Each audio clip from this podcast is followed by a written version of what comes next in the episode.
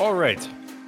So, welcome to the uh, first experimental edition of the community podcast of Games Industry Law Summit. The goal of the podcast is to introduce you to uh, attendees before you have met them or to uh, give you a chance to catch up with them if you've known them before but haven't seen them uh, for a while. And today with me from Nicosia, which is in lockdown, is Roman Zanin, the General Counsel of Wargaming. Roman? Guys. And Ryan Black from DLA Piper in Vancouver, Canada. Hello there. And you guys, like, Vancouver is still not on lockdown, or is it? Uh, there's a public emergency here in BC, and so it's on uh, close to a lockdown. Uh, the borders are shut down, and everyone's encouraged to work from home, and nightclubs and bars are closed. So yeah, it's uh, it's fairly uh, it's not quite lockdown, but it's uh, fairly close for a North American place. Okay, but but I mean, like people still go out to to to coffee shops, or or not really. Uh, most coffee shops are closed. It's it's, vi- it's still very um, kind of community oriented in the sense that there's not people like enforcing a lockdown. It's just kind of social distancing right now. So we're hoping there will be a serious reaction soon. Okay, so soft soft lockdown. And in Cyprus and Nicosia, Roman, you guys are locked down, or like, can you go out for a walk, or or you just don't want to go out? Still, we can go out.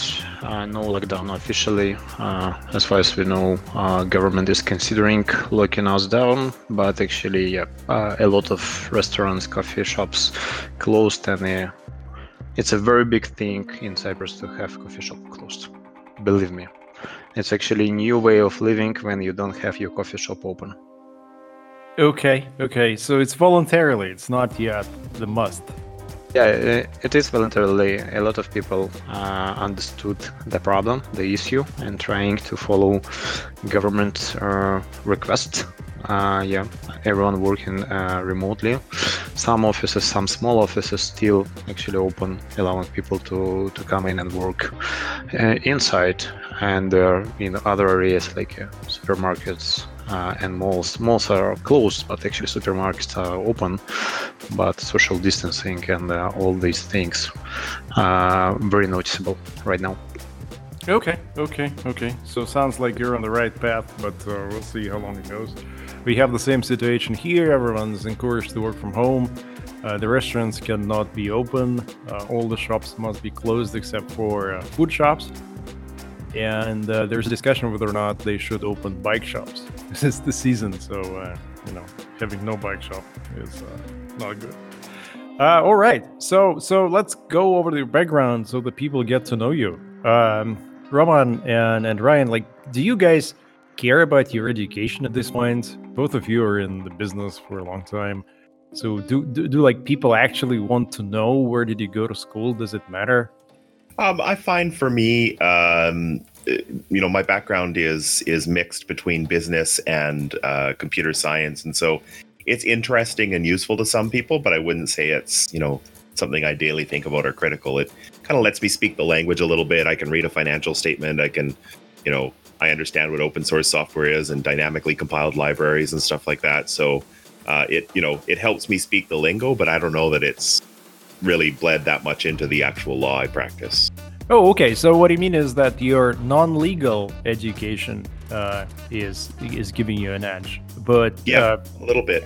Have you had any any any clients ever who would be encouraged by seeing that you went to this specific law school or oh for law school no not in canada so in canada we have very few law schools we have uh, you know we have uh, close to or under 20 law schools, and they're all pretty reputable. Um, no one really cares about that here. We don't have tiers like they do in uh, in the United States.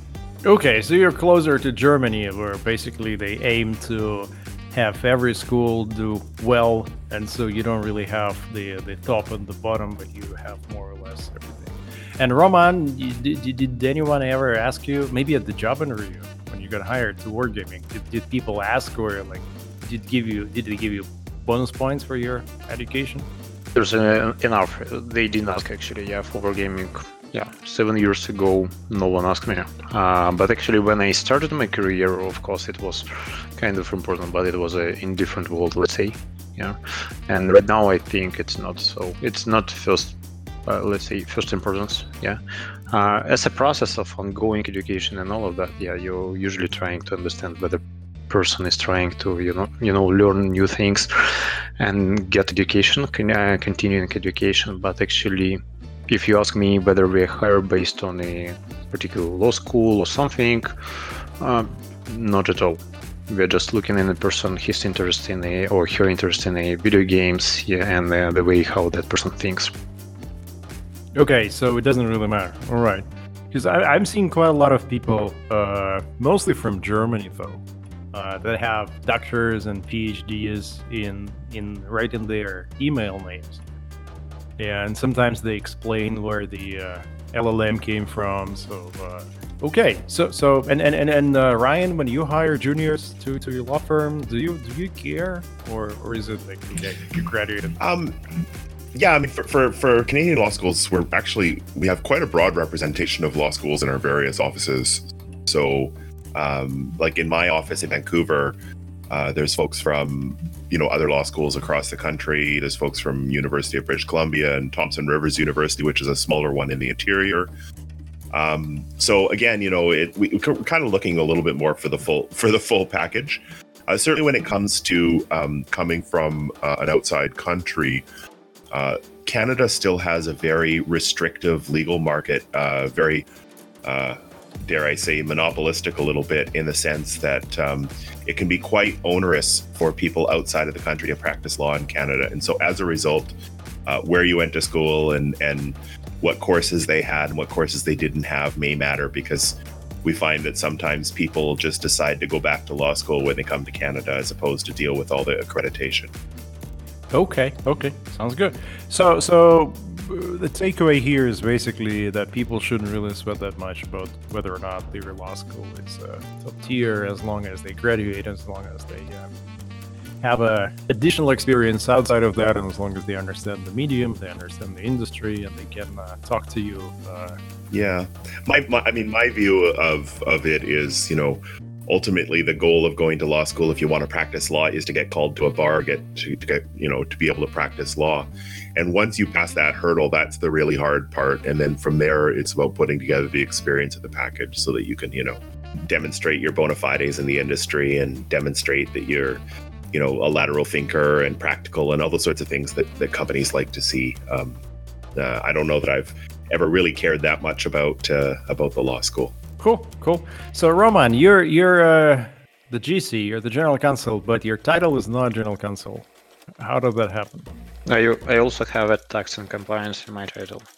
Is it a good thing or a bad thing? Uh, for my legal career it's a good thing. I consider that being good, uh, referring to what Ryan said, yeah, uh, told, yeah, it's actually something which complementary to legal career, to legal knowledge. Yeah, if you start understanding compliance environment, uh, let's say, uh, or actually tax landscape, yeah, and all those regulation in tax sphere, it's really giving you additional, uh, you know, like perspectives and uh, I consider that being a good thing. But people might actually you know take different uh, views and uh, tactics in respect of their career. Someone might uh, want to specialize on something particular. Yeah someone might look at you and say well this is the guy who doesn't really spend 100% of his time on legal but also does this tax and compliance and does it really matter to me? Like if you're you know, if you're looking to change jobs and the new studio will look at you and say, "Oh, we don't care about tax and compliance," or maybe they do. I don't know. uh, it's a it's a it's a complementary, as I said, yeah, and it, it allows you also to look in a legal uh, things from a tax perspective. Yeah, that, that, that, that's very interesting. Really, like you're not you're not joking, right? Like tax is interesting, exciting. Uh, yeah, the, it, it it might be interesting, especially while structuring uh, M&A, for example. Yeah, opening studios and they're actually advising on intellectual property related matters. You actually uh, oh, buying a studio in Sweden. Yeah, yeah yes even if you are not if even if you are not believe me it might be interesting yeah. And uh, you're actually looking f- uh, into that from those perspectives yeah. I sympathize with Roman on this a lot because I actually clerked at the tax court in Canada before like when I was in law school I really wanted to be a tax lawyer. I loved tax law. And uh, and so I still have this kind of passion for it and this interest in it in the background, but. Uh, I very quickly realized that I'm not enough of a deal person to actually practice it. So, so you get the appreciation of the tax angle. But, yeah, yeah, I, I really sympathize with uh, with you know someone who's a little bit like, yeah, tax is interesting and exciting because it, it sure drives a lot in what we do. okay, all right. So Roman, how many how many people do you have in your in-house team, and how is that split across the offices? Because Wargaming is what about five thousand people, and probably something like twenty offices, eighteen offices, or I don't know how pandemic works in respect of hiring. Definitely, it's much harder right now to you know onboard new people. Uh, with the closed doors and uh, yeah i mean like we are more than uh, 5000 we are something around 5100 people company yeah and uh, if we're speaking about legal, I would say we are um, we have 22 uh, lawyers in our organization, and uh, we have more than 20 offices across the globe. Yeah, and mostly we are sitting in two offices. I mean, if you look in a legal in gaming, we have a global organization with the people who who deal with the visa councils, who deal with the worldwide matters, like a global transaction visa You've got the Cyprus. I mean, you mean the, the Cyprus headquarters in Nicosia? So, uh, it's a Cyprus headquarters and a Prague office. Yeah, we are mainly uh, located in those two locations and uh, one remote person, and we're actually working based on those two locations here. What about Asia? Do, do you have anyone in house in Asia? Yes, we do. We we have one pan regional uh, counsel who who is located in who sits in a Seoul office. Yeah, and uh, he supports actually all APAC offices and also APAC centric activities. Let's say if we do something with Namco Bandai in Japan, and that is to go person. He's a to go person, yeah, and he supports that transaction. Yeah, that's yeah. It's Sunki, whom you know from a uh, from a summit. Yeah. yeah, yeah, yeah. He's attended a few times. Yeah, okay. So he's based in Korea. He's looking after your operations in the Asian region, and you've got 22 people, and that's more or less what CD Projekt has. I think the last time we compared maybe they have a bit less, but they're a public company, but the headcount is a bit smaller than you. I mean, a few times smaller. So okay, so how do you how do you decide that this is enough? Usually, you you use metrics. Yeah, uh, we tried to benchmark us, and Summit actually, uh, thanks to you efforts, uh, Summit helped us a lot speaking with the people. Every time we met with a Jan Peter, he's asking how big you are right now, what is your hand count, and he's actually you know like saying, "Wow, you're growing," and it's but, but it works. Yeah, but I mean, it works both ways. Then, then, then you meet uh, someone from Valve, and they suddenly have what five yeah. new lawyers. Uh, we have to talk to him directly, but he seems to have a lot more new. I, I hope that you will continue that podcast and we will speak with Jan Peter. He will share how it's going with the hiring. Yeah, uh, but actually, yeah, we, uh, at the first time we met, for example, with the Supercell, we asked them uh, actually general headcount, yeah, total headcount of the company, and uh, how many lawyers you have, and uh, also if the company is private, you can benchmark private versus private. Yeah, it might be a bit different private versus public because, for example, CD Projekt is public here, and as far as we know from uh, uh, from our actually speaking with the CD Projekt. Yeah, they've got obligations in front of the market. They have a lot of like operations related to just servicing the fact that they're a public company and they have exposure. Sure, uh, surely it means that they are adding people uh, into compliance or some JAR departments here for communicating with the market. here. but actually we, we can benchmark. Uh, first you benchmark, then actually you're seeing the size of your business and complexity of your business. Yeah. Okay, so you talk to to Tencent and you realize that they've got hundreds of lawyers, and then you talk to Supercell and they've got three lawyers. they used to have two lawyers before, uh, but the revenue of Supercell is uh, probably larger than the revenue of Wargaming. Yep. Yep. So so how do you how do you like how do you discuss that thing? Someone says, "Hey, there's a Finnish studio that has also an office in in in Seoul and in Tokyo and in Shanghai." And they are multiple times our revenue, but they have. Actually, you're trying to find the best benchmark for you. Yeah, for example, Ubisoft benchmark works for Wargaming. Ubisoft has multiple different businesses. Yeah, PC business, console business, mobile business, and they operate. Yeah, they are multiple offices. You benchmark you against uh, Ubisoft. If you are speaking with a uh, much simpler operations, I, I, don't want to harm anyone, but for example, Supercell. Yeah, uh, they just like a mobile market uh, without dealing with the PC consoles and all of that. You found out that the 300 people having three followers at that time in the past year when we met first time, you're understanding that it's 1% of headcount. And you benchmark this 1% to you and you're saying, okay, yeah. the company with actually, uh, that, that time we didn't have actually 5,000, but company with a, uh, actually only mobile market here having 1% of followers, probably uh, it might be benchmark for you. Yeah, and it, uh, that's how it works. Definitely there is no rule. Okay, okay, okay. So, so, so you basically find a games company that's similar to yours, and then you compare your legal department with their legal department, and most cases things will be more or less similar depending on complexity, the scope of business, and the international locations. Good. Okay. All right. Uh, and for law firms, Ryan, how do you how do you measure? Like, for example, you changed law firms recently, so now you're a part of uh, DLA Piper. DLA Piper yes. is global. That's probably what thousands of people. Yeah, it's, it's I think it's just over or just under 4,500 people uh, globally. so big for a law firm. So, so when you say 4,500 people, you mean lawyers or everyone? Lawyers, yeah, law- lawyers globally, and I'm not sure what the staff count would be. It would be much larger than that, I'm sure. But how do you like? What is the normal ratio? If you look at the uh, hospital, you say one doctor, three nurses.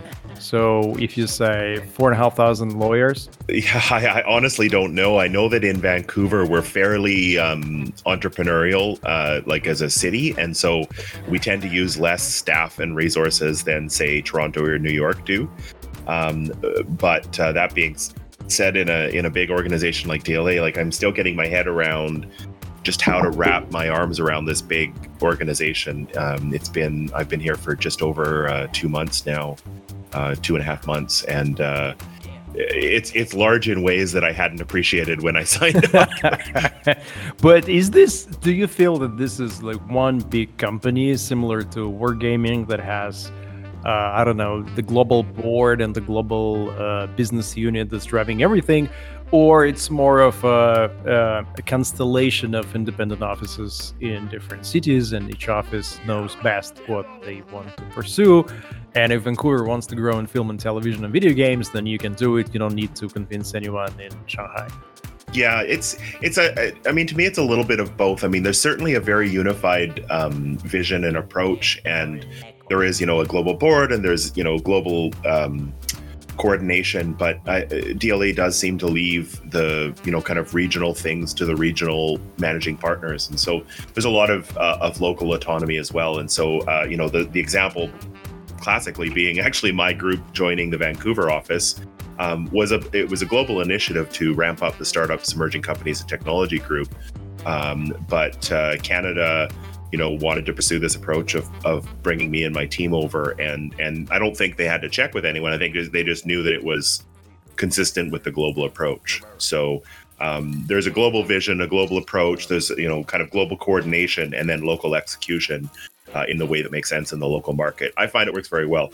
Um, it's it's about as connected as as a typical national Canadian law firm is uh, as far as I've seen so far um, so you know we're all you know the partners in the Canadian office at least are, are very active with each other and talking all the time. And then the, there's a group of them that talk with the U.S. lawyers and they talk with the European lawyers and talk with the Asian Pacific lawyers. It all filters down pretty well. Okay, and and if you look at all this uh, scope, where do the video games uh, fit in? Like, is this a part of technology group or telecommunications or entertainment? How do you guys structure video games?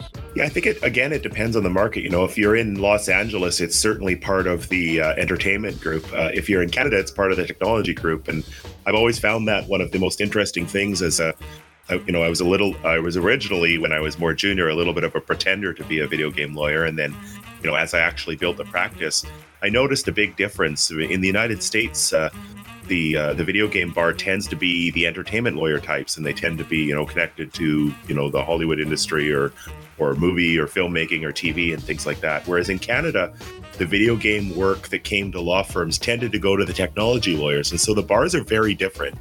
Uh, and uh, and so in in Canada, it sits definitely in the in the uh, technology side, uh, but we do have entertainment folks that it crosses over with. Okay, okay. So Roman, when you work with law firms outside law firms, do you do you see any benefits or disadvantages of working with a large law firm? Like, does it rule into your decision making, or you're just looking at the specific people and wherever they currently work, this is the best? I think that actually, you know, working with a big international law firms has its its benefits. You know, uh, if you're having some regional or pan-regional transaction, yeah, you need to structure that between different jurisdictions. Uh, probably that's one reason to go to at least pan-regional law firm or maybe global law firm. Yeah, because you cover actually one transaction with m- multiple offices uh, of that firm yeah and uh, it's a big advantage actually but uh, we don't have a preference. We usually uh, even work with the local law firms.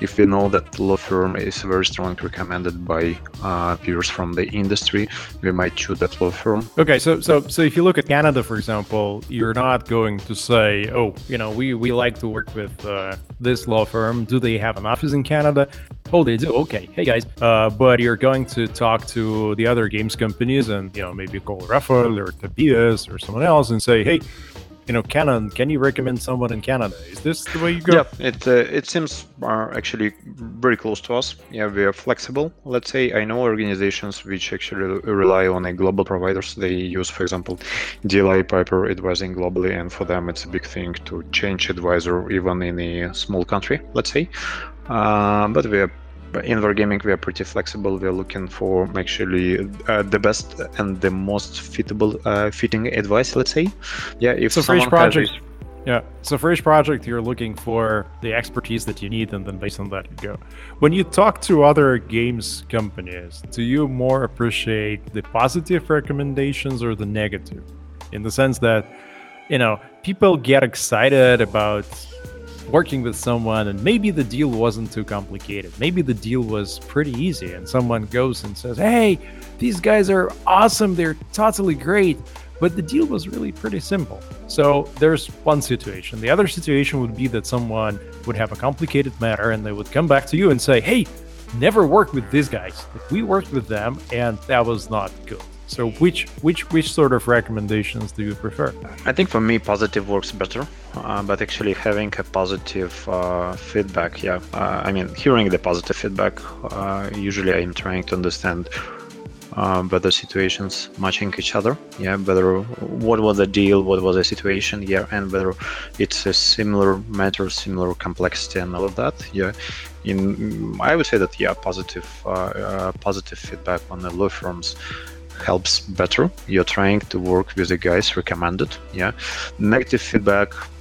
Yeah, probably you don't uh, you don't work with the negative feedback. You just hear that and you're trying to avoid, and you don't know whether it's true or not. What what we discussed, I don't know if you if you remember, uh, there was a discussion following last year's summit where uh, uh, someone came up with the idea of saying, "Hey, let's have a list of recommended video games lawyers." So we would all list law firms that we did work with and that which we enjoyed. So you could open, oh, let's say, Portugal, and you'll see two two law firms listed uh, based on the recommendations of uh, global game companies. And we couldn't do anything like that because we would name a law firm, and someone, some some GC would say, "Oh, they're great," and the other GC would say, "Oh, they're horrible. They're like screwed up this project. Never, never, never." So we realized that the same law firm can give great experience to one games company and bad experience to the other. And it was like, I was a bit disappointing because it means that you cannot really be objective in saying this law firm is great or even this lawyer is great. Uh, most very very often you run into issues where uh, someone loves them and someone hates them, and, and it's pretty hard to navigate. We we all human beings, you know, and uh, it works different uh, with different people. I mean, uh, someone may love you, someone may actually don't understand you, and it's it's how it works. But generally, uh, positive feedback in my history in uh, in gaming. Uh, I mean, we got some experience, Supercell, Valve, Epic, sh- sharing positive views and positive feedbacks, and when we decided to use those law, law firms, yeah, in most of the cases it worked out. Okay, so Ryan, here's a question for you. Do you like what, what is the how do how do new clients, new game studios, games companies come to you? Is it is it a mix of other game studios recommend you or is it a case of lawyers who were with you on the deal recommend you because they felt that you've been professional on this deal? Is it is it a mix? Is there more of one or the other? Yeah, it's it's it's definitely a mix. I mean, um, I'm so first of all really interested to listen to that conversation you just had because I think underlying it is just this idea that you know um, you can be a good lawyer or a bad lawyer technically or you can have a great personality or whatever but um, if someone comes to you with an expectation and you don't draw out what that expectation is and as a result you miss that expectation it can be a good or a bad experience. And i look back on my career and the the times where i haven't had you know what i would consider the ideal client relationship or the times where i've had a fantastic relationship. And it's really about when you're speaking on the same level um, and so, uh, what I try to do early on is is build rapport so that um, so that we can you know, so that I can find out what those expectations are, and so that people feel comfortable telling me when I'm missing an expectation. And uh, lawyers tend to not be particularly resilient psychologically. Um, you know, they they uh, very A-type people who you know were rushed to succeed and wanted to be the top of the class and all that sort of stuff as a general group of people, at least at least in North America and I'm, I'm, sure that's I'm sure that's true globally. But um, the um, what I find is that uh, you know just having that rapport connection makes the biggest difference. So um, in the video game industry, I didn't really start getting work until I went out there and started meeting people uh, and uh, and talking to people and getting to know them a little bit. And once people figure out, I think what I'm about, that's where uh, I start to really pick up on the referrals. So it comes from other lawyers. It, you know, it comes from lawyers, you know, even at firms within Canada when they're conflicted, or lawyers that I've worked with on deals.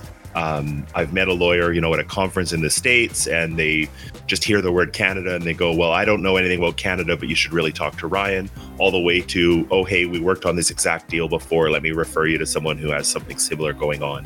So it's a, it's definitely who refers me, but I, I think it's all about that kind of personal connection.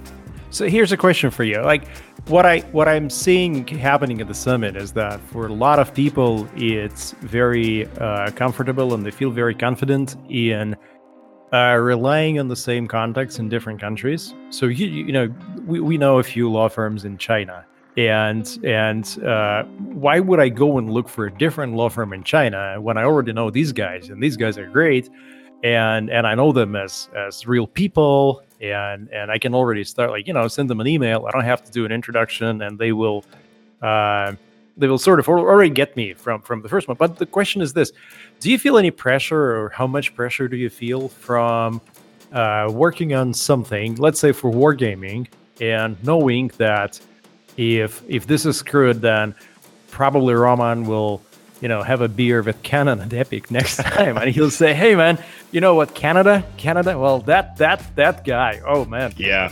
Like, like, because I think that maybe this is also beneficial to the clients that they come to you through other game studios, and they sort of hold you responsible also in front of all those people who recommended you and they feel that you will perform not only uh, because you know you want to do a good job for them, but also since it's a close community, there's the reputation thing as well. Yeah, no, I I, think that's that's exactly right. And uh, you know, the reality is, as a as a professional, and you know, particularly as a as a partner now at a global law firm, I do feel some weight of making sure that I'm you know upholding the reputation and uh, and quality of of the DLA Piper brand. You know, like if if if someone has a bad experience with me or my team uh, in Canada, that may have ripple effects for, for you know uh, Julio in in Italy or something like that, and and I would never want that to happen. And so you do kind of carry that around a bit, but um, again, I find the way to manage that and to not have that weigh heavily to connect with people that I'm adding uh, Like I find that those little things where people people realize that there's a human being behind this. Um, you know, as as kind of Roman was was alluding to, uh, we're all human, and if you can get to that and and make it less about you know. Um, less about uh, the technical, you know, I hired a DLA Piper lawyer as opposed to I hired Ryan Black. It actually makes uh, it makes it a little bit easier to manage. Uh, now that being said, on on a large transaction, you don't want to be wasting time with a lot of chit chat. You want to be getting the deal done. So you have to mold to the situation, um, and I find it's it is really about that expectation management. All right, so so the last the last couple of issues before we uh, tune out. Yeah, first issue is how much does love for video games figure in your professional life? Uh, there are companies, or there used to be companies that said you have to play your game, and they would check on your account. They would ask your login details, your in-game name before they would do an interview with you. And then they would look at your in-game uh, stats and say, "Oh, you know, uh, there's one company in particular, wow. one game in particular that used to do that." And um, on the uh, yeah, so the uh, people who were interviewed actually hired teenagers who would uh, beef up their account uh, a couple months before uh, applying for the job interview. So that was, I mean, that was a strange situation. And the other situation is that when you talk to a lawyer and the lawyer says, ah, you know, whatever video games, uh, the uh, the medical profession or the sports rights or whatever, it's even more complicated. So you guys are still pretty small. You don't really have massive M&A transactions happening or just have it but once in a while. So, ah, you know, why should I care about video games? I'm a great lawyer. I can do a great transaction for you. I don't really have to play and, uh, and so on. So, and then somewhere in the middle, you have some sort of I don't know respect for that. So, so for you and Roman, for you, do you like how, do you? What, what's your position on whether or not the people who work with you in the legal team have to? Uh, you know, what should be their relationship to video games? Can they not care about them at all, or? To say that you know sharing the passion is important. Yeah and uh, having the same view uh, on video games helps definitely. Yeah but actually we appreciate that we are from admin world. Yeah for example our finance teams yeah we appreciate that they they came from different reality. Yeah uh, when we're speaking with, about lawyers uh, yeah all, uh, you've got you've got you've got more more more female than male right? What's your what's your female to male ratio? Uh, ratio, uh, I'm able to say you how many males we have. We have only uh, eight actually ma- uh, uh, males in our team. Yeah, we actually two thirds of our okay. staff is actually female staff here, and it's very interesting what I find. Yeah, it's actually when you ask you female colleague about actually video games actually and all of that. And uh, at the first usually people tend to you know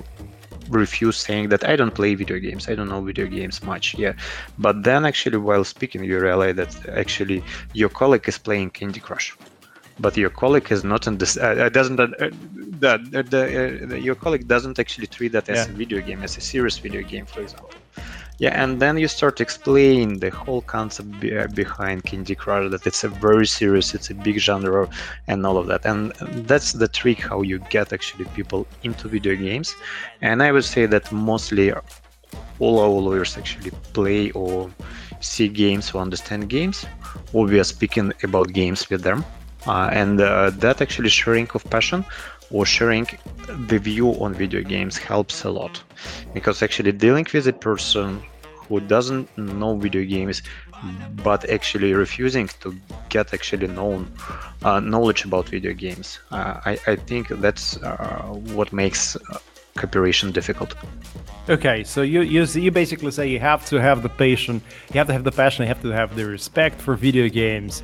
Video games come in all packages and all different formats, platforms. It doesn't matter where you play or what you play, but you have to be curious to dive into this and to understand all that information that you need to understand before you can uh, be a good lawyer. And and for you, Ryan, like, do you find at law firms that people uh, generally are aware of video games, or is it still uh, something that's not very uh, common? It, it's filtering. Um, I'd say it's more common now than you know ten years ago. but actually, my um, my colleague now at DLA Piper, uh, Chris Bennett, um, back in 2009 or 2008 or something. He actually opened the predecessor firm uh, of DLA Canada is is called Davis. He opened a Davis office in Second Life in 2009. Uh, and it was actually one of the things that inspired me. And, I, and you can imagine it, it, you know, there was some interesting things that went down as a result of that. But um, it was uh, it was actually one of the things that inspired me that you could be like a quote unquote video game lawyer. And so it's it's in some ways a little bit poetic that I ended up at, at his firm at, at DLA. But um, so so there have been lawyers who have recognized it as an industry and recognized it as something that that um, that has serious legal needs and serious business as well.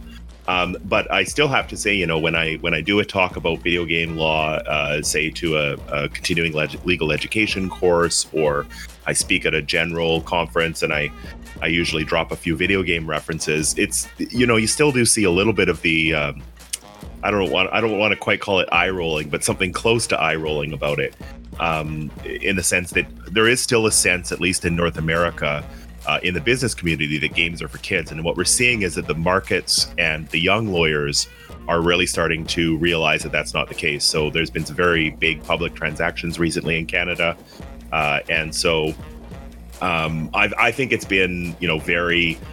uh, It's been a it's been a growth industry, um, but uh, I'm very glad to be in an industry where I can actually be passionate about the thing that I that I practice in. I think it makes a massive difference uh, when you actually care about uh, the thing that you're giving legal advice about because uh, it's not just some esoteric uh, thing. It, it- you know, I I understand what it means to you know uh, not hit your uh, your beta test date or to not have QA available or whatever. Like uh, it makes a big. I think it makes a big difference in how I can deliver the legal services. Yeah, and I think it also makes a big difference in how much information you can process and how much knowledge you can just sort of seep in from from your everyday activity because you don't really need to do research. You love it, so you know a lot about it. You keep following the news. You've got the mind map for all of those things, and because of that, because of your passion, you you don't really you know uh, get bored reading about some news or you're really interested in the deals or in the studios. And when people meet you they feel that. And once they feel that then they feel that they can speak the same language with you as opposed to uh, you know it- it's basically you're skiing and you're going to a doctor and the doctor doesn't ski. And and you're trying Yeah. to explain and the doctor is like yeah you know why would you use two sticks to go downhill? Um, or or a doctor will say oh yeah yeah man yeah sure i understand you yeah. Well let's get to your knees. Yeah. Well, and, and even just understanding the culture, right? So video games has this interesting kind of sharing culture slash proprietary culture where I find that everyone's very collaborative, even though they have, you know, obviously very important IP and very protective of those things. As an industry, the the outward image at least or the or the presentation of it is very collaborative and and you know even understanding how software engineers think about open source software makes a big difference right like it's this idea that there is a state of the industry that should be represented and bettered. Uh, and if you don't if you're not part of it like if you're in the mining industry no one out there is thinking about making the mining industry better or think you know making the maritime industry better or anything like that. Um, but in software you know software engineers really care about advancing the state of the art of uh, of, of software development. And so understanding that a little bit actually makes a bit of difference because you understand the motivations behind why some people are doing things and why and, and why it might not make sense to the to another business person. Sure, sure. So, so you basically understand the people better, and then that allows you to understand better the deal that they work on, or the reason for that deal to happen in the first place, and then, uh, yeah, okay, cool, great. Well, that, that I mean, uh, the uh, the only secret I have is I just don't understand why there's not enough people, uh, junior people, looking to uh, get hired in the games industry. Because every every couple of weeks, there's a games company in my feed looking for uh, lawyers. And if you talk to to larger companies coming to the summit, then sometimes it takes them six months, nine months to find a person. Uh, at the same time, there should be many more young people who are uh, passionate about video games and who study at law schools. And every time we do the legal challenge, we get about 20 teams, so that gives you about what 60 people uh, from maybe 10 countries.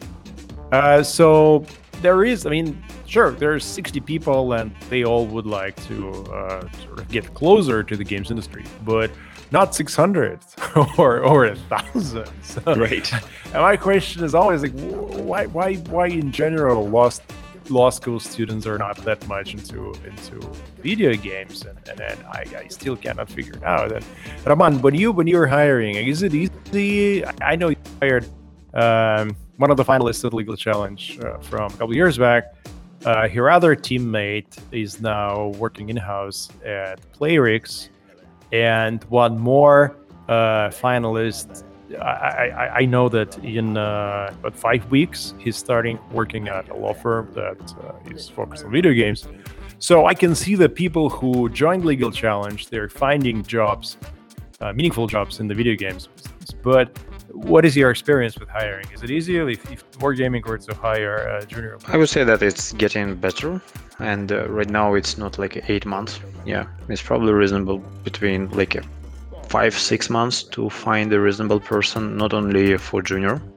Uh, it's harder actually to find, uh, let's say, uh, mid-level counsel, yeah, and experienced person, because you're looking for some particular set of expertise and track record, yeah, and you're competing for such people. For young kids, it's getting better, um, but actually speed, how it how it changes, I would say might be better, and uh, we all actually uh, by our efforts we are helping that, yeah, with the legal challenge, with actually uh, different courses which uh, I know that CD Projekt has uh, uh, some educational efforts in a in a Warsaw. We do. I think it's with uh, Baker McKenzie. I think it was. Yeah, it's a CD Projekt Baker McKenzie workshop Yeah, uh, we are doing the same efforts in one Russian university, High School of Economics. Yeah, I, I, I know, and actually Ryan mentioned uh, some educational uh, courses in Canada and all of that. We, we all contribute to that. Yeah, I, I, I see that actually more people uh, starting to, more young people starting to get interested, to get hired as a legal professional as a young legal professional in directly into video games uh, and you and you're balancing you're balancing between actually What's what's what's the hardest thing? Like, what's the most difficult thing to find for you in in in the people that you're looking to hire? I would say if you hire someone uh, directly from a law school, yeah, you're just like a, you, you understand that you're hiring someone who are probably lacking that experience of law firm, let's say, yeah, because law firm actually in in that chain, law firm also law firms also help. Yeah, they give a lot of education, they give a lot of you know framework uh, to young professionals, yeah, and their uh, the finalists whom we hired from a legal challenge, she actually went through law firm. Yeah, she got that knowledge from them. So you'd like to poach from from from DLA Uh, Piper? it's from- it's actually a mixture. It's a balance. Yeah, sometimes you're hiring directly from law school because you know that that person uh, is going to be very good lawyer. Yeah, and sometimes you're looking for a young young lawyer with uh, some uh, some sort of background in a uh, law firm just to have just to uh, to be sure that the, uh, that person knows how to structure legal advice how to search and all of that Okay, so so before we wrap, what's your take on the current situation for the video games industry? Like, if you if you work on video games right now, probably your job is secure. The playtime goes up. Uh, Steam just set a new record: 20 million people playing online at the same time. Uh, I'm hearing from a lot of free-to-play companies that their numbers are up significantly. So you're sitting at home. What do you do? You watch Netflix. You play video games. Uh, maybe you read some books but that seems like a very anti-fragile industry. You know, the situation is difficult with the quarantine, but the revenue is up. Uh, so does that does that you think that the video games industry will use that to get stronger and to be more appealing, or it doesn't really happen? It's not going to happen. And, uh, you know, business as usual next year. Sorry, was that for me or for Roman? I apologize. It's for both of you. I'm sorry, Yeah. I didn't specify, but you guys come from different countries. So, so Yeah. Roman, Roman coming out of Cyprus, uh, you know, probably video games industry is not really a big thing for Cyprus. Uh, there's a few companies. it's getting bigger really it's getting uh, bigger Uh, it, it, that, that, that's interesting Yeah, I- question uh, ryan you go first here Well, I, I was just going to say, I mean, uh, it's, you know, obviously the, the current situation, certainly, you know, I, I heard something like Steam has doubled their traffic or something like that, like something insane. um, when they were already the number one uh, place. So obviously, people are at home; they're going to be playing more games. So theoretically, there's some revenue down the road, but there's also you know a lot more diversification in that revenue than there has been in the past. And I know, like right now, for example, um, it's very difficult in Canada, which is primarily a dev shop. So Canada does have a lot of studios where creative content is made and lots of indies, a very vibrant indie scene. But for the larger studios, Canada tends to be a place where um, they, uh, you know, have uh, developers and uh, where they immigrate people through our fairly, you know, open immigration system.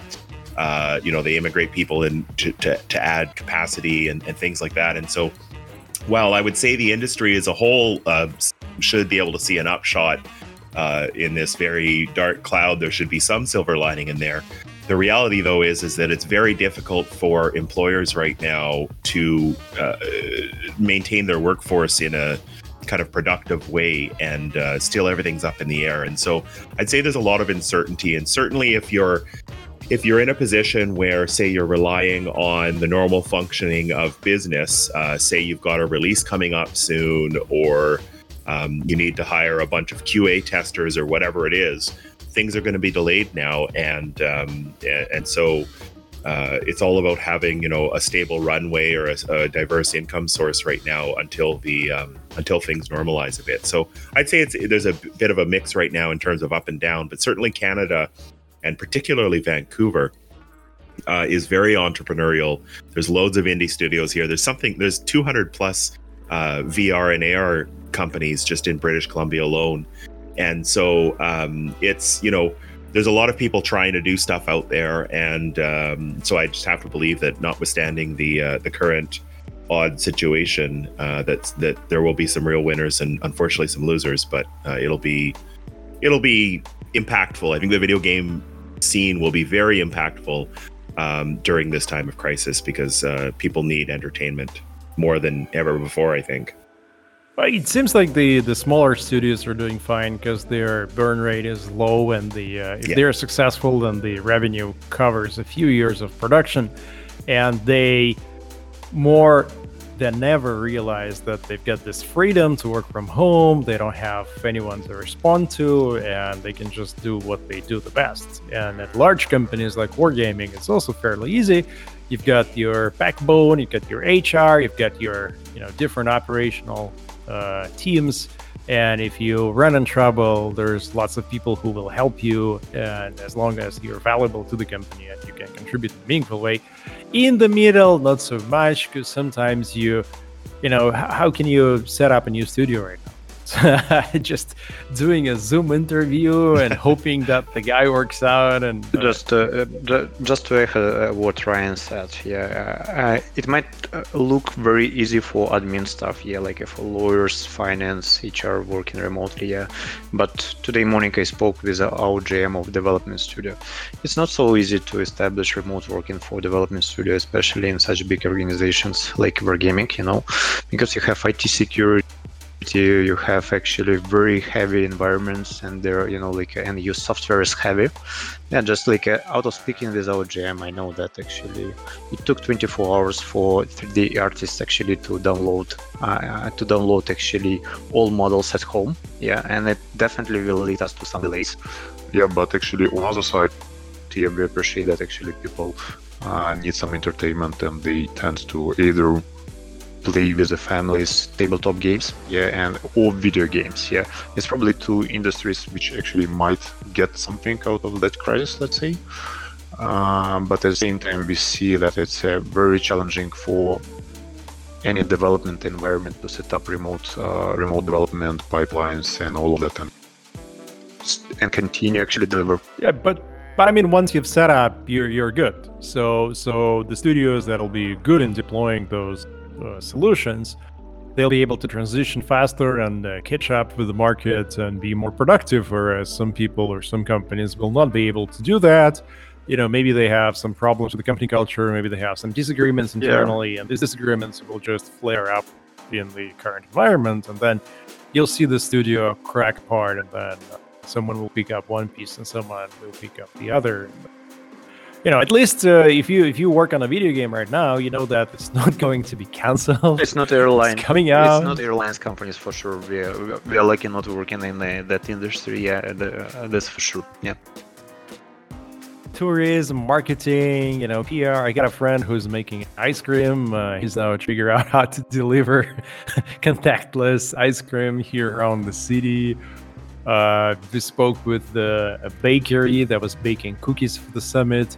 And again, they had to close down because there's no traffic, no customers. There's a very big uncertainty what was going to happen. So uh, think about all the musicians who are touring and making money through tours and selling tickets. And then let's say think back to the games industry you, you know you're gonna ship the project you know you know you know you're gonna, you're gonna produce lots of new content and there's people uh, waiting for that content in terms of loyalty to the industry probably gonna strengthen it.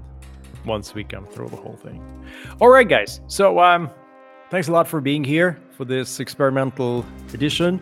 Uh, if you're listening to this podcast, then the links to to the profiles of uh, Ryan and Roman are in the description.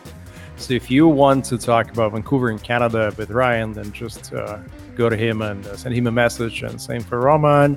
And if you'd like to get a job in the video games industry as a lawyer, then probably hit both of them and see uh, whichever country is closer to you. um, and then yeah, sure. And then next next week we'll see uh, Felix from Osborne Clarke in Germany and Brian from Chang in Korea, the current leader in combating the whole situation. Thanks a lot, guys. Thank you, guys. Super. Thanks.